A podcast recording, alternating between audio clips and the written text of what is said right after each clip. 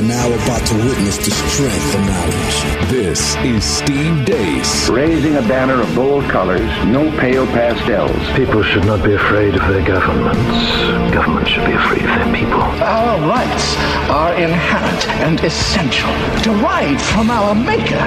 That is liberty. And liberty will reign in America. This is Steve Deace. And greetings. Welcome to the Steve Deace Show free podcast, courtesy of CRTV. Well, it's free because they're footing the bill.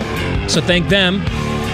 As you tune in today on iHeart, iTunes, and Stitcher, please subscribe, share it with your friends and neighbors. Write us a positive review if you like us. It will help get the word out. If you don't like us, don't lie. Just don't say anything. And keep your mouth shut, please. Steve at stevedeace.com is the email address. You can like us on Facebook, follow us on Twitter at Steve Deace Show. Uh, last name is spelled D E A C E. We have a packed house here today. We just wrapped up the Deace Group Roundtable for CRTV. Let's go around the room here and give a little taste of what's to come. Kim, I'll start with you. Uh, give us a little tease of what the audience is going to see today on CRTV. Well, you know, we have to go with the snowflake. The whole idea of what Jeff Flake was trying to do, and I called it audible ipecac. Nice. Aaron. Uh, the media is biased, and you won't believe what Todd said next. Good clickbait. Always throw in there something we obviously already knew, which affirms everybody's, um, uh, you know, biases at the exact same time. Well played, Todd. I was right. I will never be wrong about this. The one who is dumbest last loses, and the Democrats always want to make sure, somehow, some way, that they're the ones fulfilling that in the end. Yeah, they're taking this whole home team with the media advantage thing a little too seriously. This might be a case where you don't want the last at bat. Yeah. You know what I'm saying? this, this might be a case. You know what? I think we're just you, you come out for the bottom of that. I think we're just going to leave the game right where it's at right now. I think we're good with I'm it. pushing. Okay. Push. All right, so CRTV.com. If you want to watch the Deace Group Roundtable today, promo code DEACE. That's D E A C E, promo code DEACE. And don't forget, we have monthly subscription options too and a free trial period. So if you try it during that period, don't like it, just cancel before it expires. You won't be charged anything. And you will get access to all of the shows we have here at CRTV, including the great one, Mark Levin, Phil Robertson, and then, you know, space bar, space bar, space bar, space bar. Then there's us. All right, so CRTV.com, promo code DEACE. Let's get to some feedback. You guys ready? Let's go. You Let's do it. it. All right. Justin Gingrich writes I was listening to you guys' podcast the other day and the discussion about skyrocketing healthcare costs. I thought I'd give you an example of how it is affecting prices for young, healthy people. My wife and I are both in our mid 20s. Last spring, she took a new job with a very small nonprofit who pays 0% of healthcare premiums for employees. She now pays $149 or $150 every two weeks, so about $3,900 per year in just premiums. On top of that, this plan is a high deductible catastrophic plan. The insurance company pays nothing until she reaches the $2,000 deductible amount in any given year. Since regular healthcare visits will not come close to this, we are paying nearly 4 grand a year to insure in case of something catastrophic. To look at it from a different angle, the health insurance company is profiting on her every year unless she spends over $6,000 in healthcare with deductible and premium combined. For a 26 year old woman with average health concerns, that is crazy high. Thankfully, my job pays 100% of my health insurance deductibles, but they are essentially the same as hers for very similar insurance.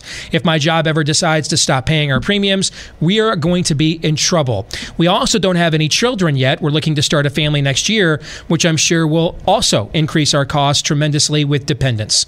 Just some real world information to back up your arguments. Todd, you are living this history, right? This is your family right here that Justin's talking about Yeah, you guys are you guys are just a few years ahead of them on the scale, but you've got the kids, the dependents they're they're thinking about having, so you can sympathize with this. I can. What you you need to start kind of re-altering your paradigm. I mean, this is one. It's amazing. Conservative, uh, progressive. Uh, we are just so locked in to what we perceive our healthcare needs are because we think about healthcare instead of insurance. I mean, we conflate the terms all the time; they're not the same thing. You you can still uh, get uh, decent insurance through a co-op like my family is in right now, where you you, you from month to month pay for the actual healthcare needs of actual families uh, with within your circle uh, that you combine with. But you also need to start doing things in your life to make a, a need for uh, insurance, a need to use healthcare um, minimal. Uh, really, being proactive has never been more important to avoid these traps. And there's all manner of things uh, that you can do. I mean, I, I'm not just talking about diet and exercise, but in terms of yeah, how you raise uh, your children, what you view as vital, because I think we just have accepted hook, line, and sinker a certain bar that, quite frankly, is something that we've been programmed to believe, and they've got us right where they want us. Russell Tarney adds, uh, I'm a conservative Canadian. No, like an actual conservative, not one of those conservatives for Canada. um, he says, uh, I was actually ordained in the ministry for a number of, number of years and am right now between pastoral positions. I'm a member of CRTV who enjoys almost all the programming you guys put out, and that's where I discovered your show. I work nights, and so I have a lot of time to read. I began uh, reasoning through your book, Rules for Patriots. I want to say it's one of the best books on conservative politics I've ever read.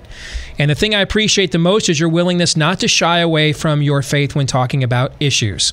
You guys speak boldly and clearly, keep up the good work, and fighting the good fight. Thank you, Russell.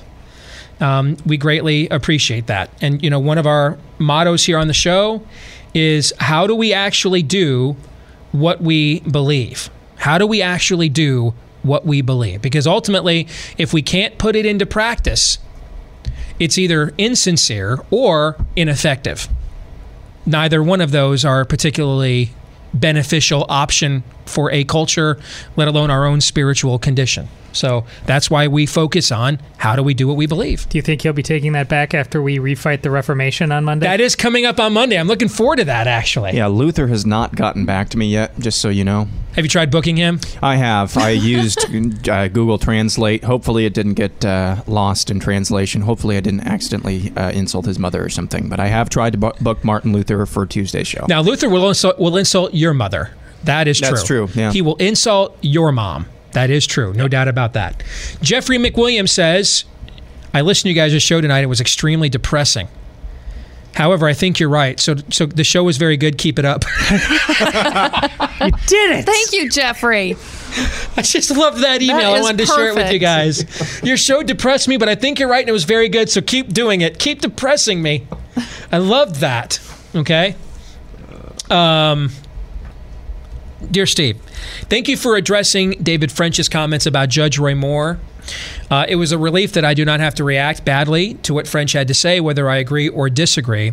I was actually watching the Glenn Beck show, and my take is that Glenn knew very little about Judge Moore, and that's why he was asking David French, who he thought uh, might have an informed opinion. And so the conversation went downhill from there. I don't know Judge Moore, but I felt compa- compelled to donate to his campaign uh, after uh, hearing what you guys said about him. Um, I believe there's no way McConnell will stand by and let Judge Moore join Lee, Rand Paul, Ted Cruz in the Senate. I think he'd rather lose his majority than welcome somebody like Moore to the Senate, which is true. But now he doesn't have a choice. So um, appreciate the email, Joe. And I, I just want to state this again. Judge Roy Moore is not a plumb line. Okay? So I, I don't really care so much what your position on his candidacy is. I care about the integrity of your position. That's what I care about. All right? This idea that Jeff Flake is a conservative and he voted for Loretta Lynch and against Mike Lee's First Amendment Defense Act. But Judge Roy Moore has to be cast out because he wasn't willing to enforce Windsor. That's that's Twilight Zone level stuff. I I I, I, I can't do that. Yep. All right. I mean, I just can't. I mean, Guy Benson at Townhall, who does a lot of good work, tweeted the other day a party that ha- doesn't have room for Jeff Flake but has room for Judge Roy Moore doesn't want me. Well, I kind of feel the exact opposite, actually. I think a party that doesn't have room for Judge Roy Moore, but thinks it has room for Jeff Flake, doesn't want me. And you know what, guy? We don't have to be in the same party. And in fact, right now, we're not. We don't have to. There must be some ties that bind us other than Democrats suck. Aaron. Yeah, and Erick Erickson last night tweeted out a party that doesn't have room for Ben Sasse, or a conservative movement that doesn't have room for Ben Sasse is not really conservative. Guys, we're making the same damn mistake we've made my entire life as it pertains to conservatism. We're making people the plumb line instead of ideas. That is dangerous. That needs to stop. It's an absolute no no. Yeah. uh, And since you brought up Ben Sasse, he's not having a good month. All right, we had this conversation about a month ago, and I think I told you guys if I was in his office, he'd be, he is handling his business exactly as I would advise. He's not having a good month. He, he has made several, even even Robert Jeffress, whom I think you guys know what I think of Robert Jeffress. Why is he wading into that? Why? What, what, what has he gain from that? other than let me wade into this so that I give Sean Hannity permission to have free reign hammering me every night on Fox News in front of 4 million potential GOP presidential primary voters. What, what, what, what is the point of that? It doesn't directly, you, if you're going to be a contrarian, and I've had to learn this, if you're going to be a contrarian, whether your name is Steve Deace or Ben Sasse, you're going to have to if you're going to buck the conventional wisdom and the prevailing winds of the of the age, the spirit of the age, you have to be damned disciplined. These are conversations we've had as a staff frequently over the last year and a half. There are plenty of things we have chosen not to comment on, not to publicly disagree with people on. Why? Because when we game theoried it out, what we determined was the fallout, the collateral damage of this engagement is not worth what a potential victory is. So let's not make enemies until we absolutely have to because it's necessary in obtaining victory. Anything short of that, then what is the point? And he's made that mistake a lot. Why is he wading into the Alabama Senate race? So if I were working in Ben Sasse's office, this would be the advice I'd give him now. You can be the quarterback or you can be the referee. You can't be both. Choose one. Do you want to be the referee? Do you want to do you want to enforce the rules of decorum within the Republican Party? Now that like the party probably doesn't need somebody performing that role, then by all means, knock yourself out. Just understand that guy gets booed every time he calls a penalty that isn't on the other team. All right? So that's not a path to the presidency on any level whatsoever. Especially if you do it well. Oh, if you do it well, which means you're not a hack, then everybody hates you, and you, and that's definitely not a path to the presidency. Now, if you want to be quarterback of the team, that's the presidency. Then you need to do more of what we're doing here. Pick and choose your battles. It's clear he doesn't know anything about Judge Roy Moore beyond what he's probably read from National Review. And he just wants to make sure that uh, nobody thinks he's like one of those That's exactly- conservatives. well, and even if that it's- freaking pisses me off. And see, even if that's not true, it comes across like that. We're back to the whole argument we had the last month over the NFL protests. It's not about the message you thought you were conveying, it's about the message that was actually received. Yes. The message that's received is you want to make sure you get your punches in on your base so Bill Kristol will, will, will say nice things about you when he's cashing the check from CNN this month. That may not be true. I've never met Ben Sasse. Never met him. I, I don't know him from Adam. I've, well, I've interviewed him a couple times, but only on the radio. That doesn't really tell you anything. So that may not be what's going on, but that is the message being received. He is needlessly turning people against him. And and Kim can tell you, yeah, he the, the younger conservatives love them. They loved Rand Paul too. He got four percent in the Iowa caucuses last year, guys. Four percent with with arguably the best organization the state has ever seen built within the Republican Party until Ted Cruz's organization. He inherited that from his old man. And he was loved at the CPAC conferences by all the young conservatives and libertarians too. He got 4%. Why did he get 4%? Because he started cutting deals with McConnell. He went against his revolutionary image. He wanted to show he could go legit. In other words, he didn't build a base. Adoration from a demographic is not a base. A base is who goes to war for you, who sticks with you through thick and thin. Rule number one of building a successful candidacy, whether it is dog catcher or president of the United States, rule number one is you must build a base. If you don't have P1s, This is why I would never become a Trump shill, even if I got, even if I wanted to. In my own mind, I couldn't do it. And the reason why I couldn't do it is I've built a base off of calling balls and strikes. The minute it is perceived, I go against that. I, I, lo- I lose my base. And if you lose your P1s, guess who you, you, you lose your P2s, P3s, and P4s. You can't build without a base. You can have wide appeal, but it's an inch it's an inch thick. That's what Scott Walker did this past year, your former governor. Wide appeal. They loved him at all the, con- the, the the smart set conferences, but he couldn't build a base. He had no message that would gather him. A Rolling Stone could not was not was unable to gather any moss. He couldn't gather a, ba- a base. So if if Sasse wants to be a national entity, and man, I'm not an expert on a lot, but there have been two Iowa caucuses where I exhausted all of my platforms and political capital for candidates who were in the low single digits in the polling when I did so. And both of those guys ended up with the most damn votes anybody's ever gotten in Iowa. So I think I might know a thing or two about what it takes to build a base. Maybe. What he's doing this month won't do it. They'll write nice things about him in national in NRO columns. And then what'll happen? We'll be writing the story when he gets to Iowa and South Carolina. We'll be writing whatever. What happened to that guy? What like Scott Walker? I've seen this story before. You don't. I love Jonah Goldberg's work. I follow it. You don't build a base in the grassroots from fawning col- columns from Jonah Goldberg. You just don't. It doesn't happen. Did we not just have an election where where all these people went all in to stop Trump? Who won? Trump won, guys. Exhibit A. Now, you can oppose Trump. Trump's not the plumb line either. But you have to look at why can't you beat Trump? He built a base that you can't break. Because rule number one in any successful candidacy, you must build a base. Sasse has no base. He has admirers. That's not a base. You build a base of people who think when I'm in a dark alley, when I'm in a trench, when I'm on the wrong side of no man's land, I know if I call blank, he's there for me. That's not the editorial board at National Review. That's not CRTV really either, frankly. That's this is not how you do what he is attempting to do. Now, if his goal is he's kind of given up on the Republican Party as a paradigm and he wants to be the trailblazer, then I still think he's made some mistakes this week or this month in turning people against him that he didn't have to. But then he's he's much more on the right track than what he's trying to do right now. You know, I, I, I told you before that if I were in Ted Cruz's political operation, I'd be very afraid of Ben Sasse. Whatever the odds are that, that I, whatever I thought the odds are that Ben Sasse could come in here and be that new hotness candidate, whatever I thought they were a month ago, they're half now. He's got a lot of work to do, in my view.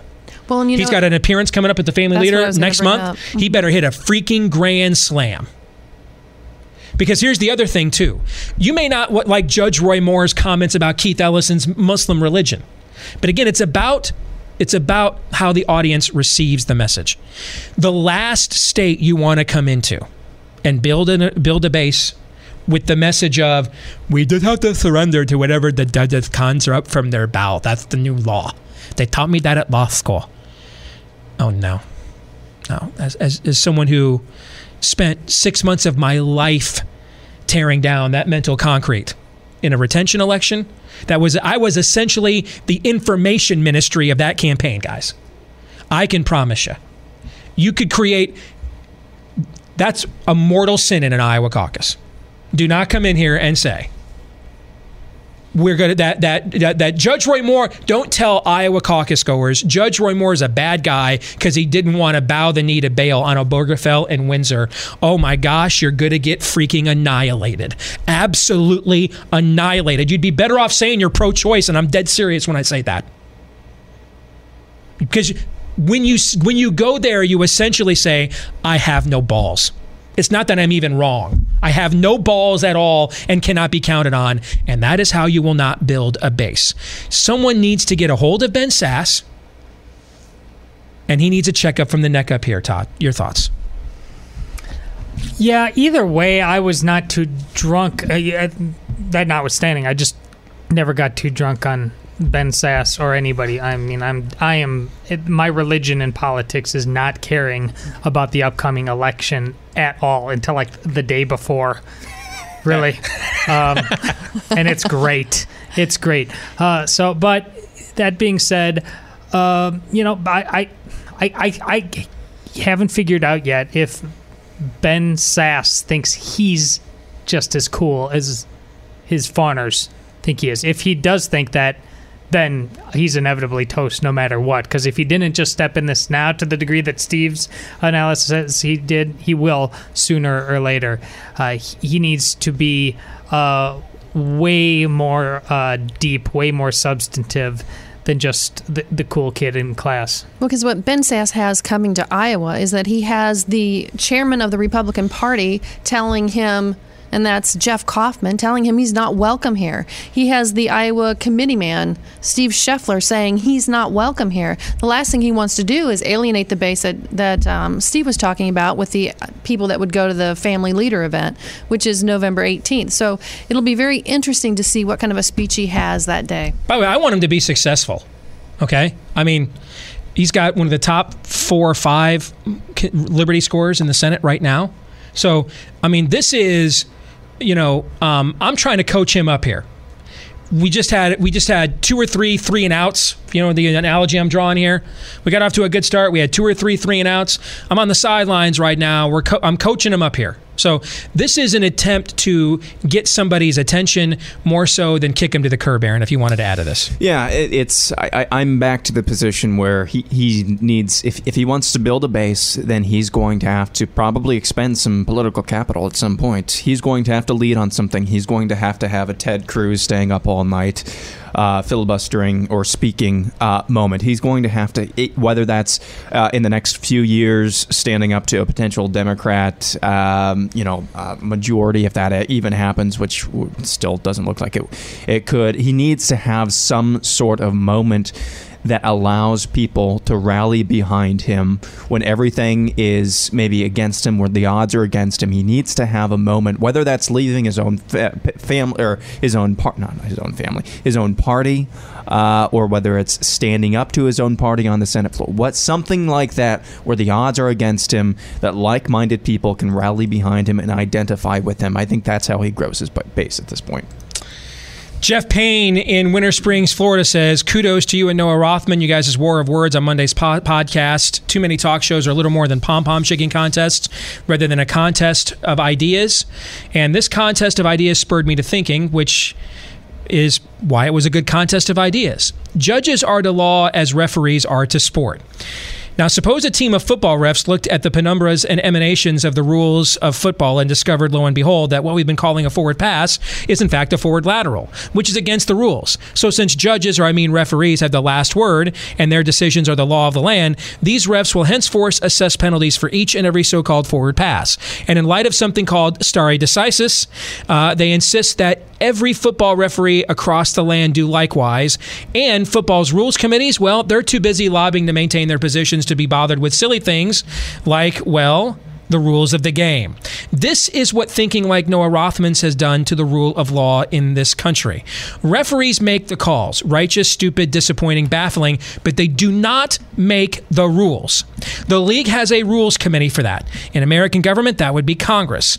Noah claimed that judges have a responsibility to enforce the law, but referees do not enforce the rules. Refs do not carry firearms or tasers or a nightstick, not even pepper spray. That's for the refs' safety, by the way. If a team decides to keep on ignoring the refs' rules, the league has other means to enforce compliance. Until we fix our mental models, we will not fix anything else. We will be scarcely aware that anything is even scarcely aware that anything is even wrong. Jeff, that's perfect. Yeah. I couldn't said it better than myself. Yep. In fact, which branch do the enforcers represent? The executive branch. That's what it's called the executive branch to execute, okay, or to enforce. He, the problem, the, the, the Noah, Ro- those with Noah Rothman's view believe that interpretation is actionable. No, it is not. It is not actionable. Actionable means you're now an enforcer. You're an executor, not an interpreter. Interpret is one thing, action is another. Devising is another. Construction. One, one, one branch constructs, does construction. The other one does interpretation. The other one does execution. Well, you're trying, what, what, what too many on our own team are trying to say. I get why the left is doing this. They don't believe in checks and balances in the Constitution in the first place. And they, and, and they know that much of the social transformation they seek, even in our declining state as a culture, could not happen outside of the 15% of counties Hillary Clinton won last year. That's why they do this by judicial fiat. I get what they're trying to do. What I don't get is why so many on the right want to play this exact same game. I, I had a woman today who puts in her bio attorney Bonhoeffer Christian. Who is Dietrich Bonhoeffer? Someone that went to a concentration camp where he died for defying immoral edicts and laws made by tyrants. He actually started off being a pacifist. And then he's confronted with a level of man's inhumanity to man that he can't he can't comprehend. He realizes that his preening, progressive, idealistic view is no match for this level of malevolence. And he goes from uh, starting off being a pacifist to taking part in the assassination attempt of a world leader. He defies the model because the model sucks, it's broken. There's a higher law. We had several judges stood up there after this period in history, stood up there at Nuremberg and said, I followed the German law. Hitler was elected, I followed the law. We put a noose around every one of their damn necks and kicked the table out from underneath them and watched their necks break and watched them stop breathing. And then we buried them in unmarked tombs. Every last damn one of them who said they followed the law. Every last one of them we executed. Every last one. Because that's not the law. And this woman who calls herself a Bonhoeffer Christian attorney says the Supreme Court is the supreme interpreter of the law. No, they're not. We, the people, in order to form a more perfect union. What came first, the people or the Constitution in the courts? What came first? The people. The people. The people are the ultimate interpreter of the law. That's not freedom. That's a freaking oligarchy, man. That's th- so just think, step back and think logically for a second. 56 men sign a document that pledges their lives, fortunes, and sacred honors. And many of them, if you watch that Paul Harvey video on YouTube where he goes through the history of these men, many of them did pay all of those things. And they did that so that 240 years later, all of that could be undone by one federal judge or five justices on a U.S. Supreme Court. It just, it, then, then we're the dumbest revolutionaries on, in the history of this freaking planet. What a waste of freaking time the last 230 years have been. It just, when you lay it out like that, I hope you're laughing and it sounds dumb because it is. I'm sorry you went to law school where the truth goes to die, where Americanism goes to die.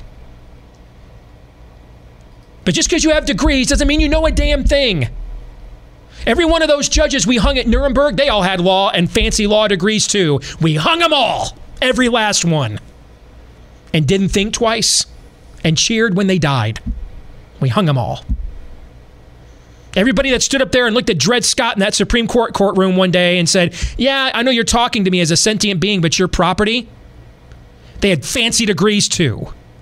And every one of those damn justices that read the 14th Amendment to the U.S. Constitution, which says equal, equal protection under the law, and rejected it and ignored it, and Plessy versus Ferguson, they all had fancy law degrees too.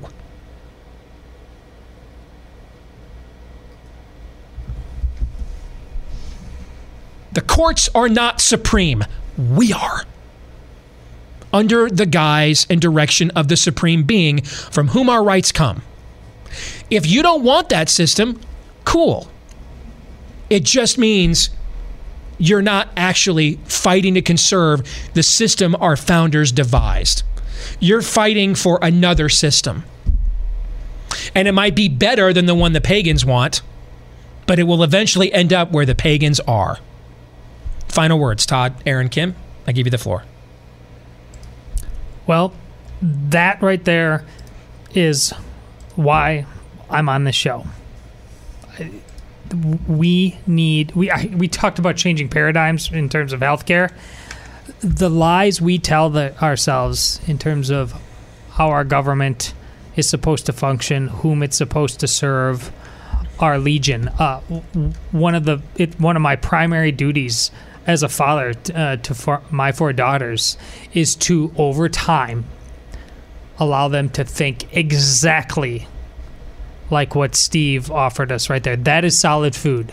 That will allow them to get through life without being the people who almost accidentally one day find themselves having to make the same decision as those judges and being a different kind of person and being the one who, despite whatever degree they had, despite whatever college they went to, didn't need all that to know what the truth is and to know that when the moment comes that they must stand for it no matter what.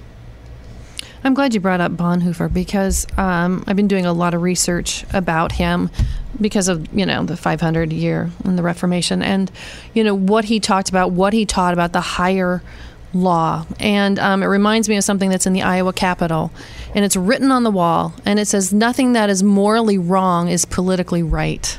And of course, the legislators they walk underneath it and ignore it. But the point is, there is a higher law, and what are you going to do about it?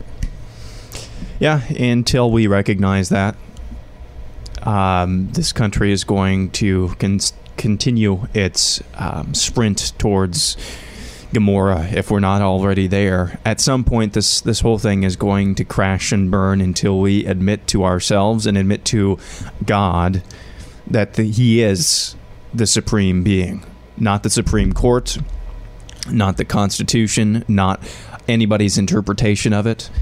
Until we get right with God, that sounds trite, but it's true. Until we get right with God, nothing is going to be right in our uh, legis- in our culture, in our politics. Nothing is going to be right.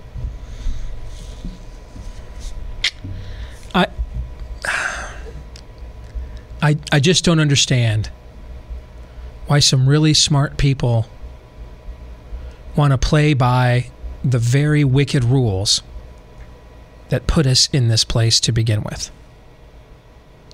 I, I understand taking somebody like Judge Roy Moore, who at times is overzealous, and having to rein him in. I, I understand that. I don't understand, though, the flaccid notion of just standing there and doing nothing but blogging while they're taking it from us. I don't and and I hope I never do. I hope I can never really in my mind compete or compute with that level of complacency. I don't I don't want to be able to wrap my they mind don't around it. understand the place they're in. They live in a gated community of heart, mind, and soul. They just they have insulated from it. That's why know. part of it to me seems like they're just doing what they actually believe.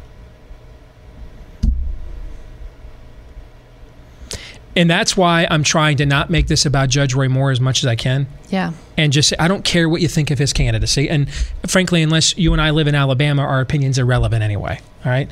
I'm more interested in the higher in the themes he's addressing. All right. And even if you don't like the way he's addressing them, what where what, what about the general theme? Where, where do you draw the line? Everything, because now now now stare decisis doesn't matter. Used to be by preponderance of precedent. Now, now we don't need a preponderance of precedent. We can have 57 court rulings that say Trump's travel ban is great, and if just one says no, then we just enforce that one as is the, the, the law. We don't even do we don't even do the stare decisis scam now. We don't even do that now. It's literal just lawlessness, Oh, it just is. pure lawlessness, pure unadulterated banana republic kind of stuff. And then to watch people who, on one hand, want to say Judge Roy Moore is a terrible person for doing some, for trying to do something about this, even if you don't like the way that he did it. But then the next day, write a column that says judges stay in your lane, or what, or what then? So, or what? What do we? What will we do then? You're What- what- relying on the character of people have clearly consciously decided that their character shows them that they are above the law Yes. and they will do it out. Yeah. They got a different definition of Yeah. character than you do, brother. Yep. Yeah. I, I, I, I wonder sometimes if we are scared to win. Scared to win. Scared that maybe we really can't do this self governing thing. And I don't think a lot all these people are sellouts. Because a lot of the people I'm ta- I'm referencing right now in the last year took positions on that election that did not do good things for their career, their bottom line. So it's this isn't ju- this isn't Jay Sekulow selling out Judge Roy Moore in the Ten Commandments monument 15 years ago as a as a as the errand boy executioner for George W. Bush he can have a seat at the table. This is something we can actually scheme around that. This is something institutionalized. This is a, this is you know it says in the scriptures our faith is for the tearing down of strongholds. That's that's what we're talking about here. Whoring yourself out, man, that's there's nothing new under the sun. But a bunch of people who have lost their cable news contributor jobs have seen the traffic to their websites plummet because they were willing to draw a line and say, I just can't, in good conscience, sign up with Donald Trump. They, they got nothing in return for that. So we're not dealing with whoring yourself. We're not dealing with whores here. You're, you're dealing with you're dealing with Moses, why why did you tell Pharaoh to let us go? Because at least before you did that, he was giving us food. And now and, and now we have to even go now we got to go get the straw to make our bricks. You're dealing with an institutionalized mindset. Did you just bring us out into this desert to die? At least the Egyptians gave us food to eat and water to drink. We have been enslaved by statism and progressivism for so long that I think we cannot contemplate an era where we could win and rule. I don't think we could.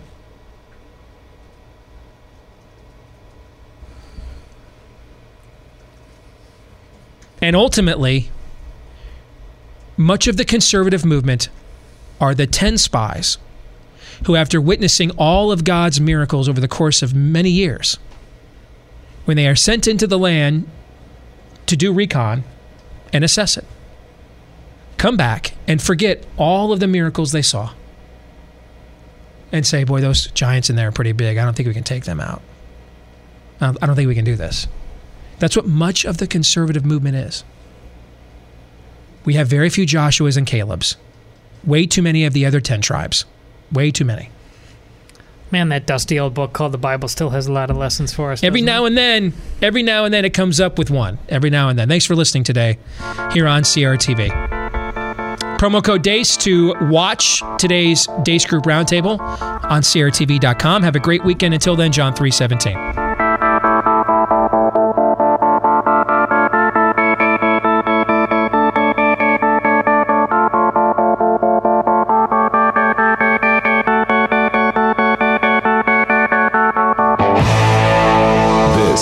Is Steve Deace. I like you.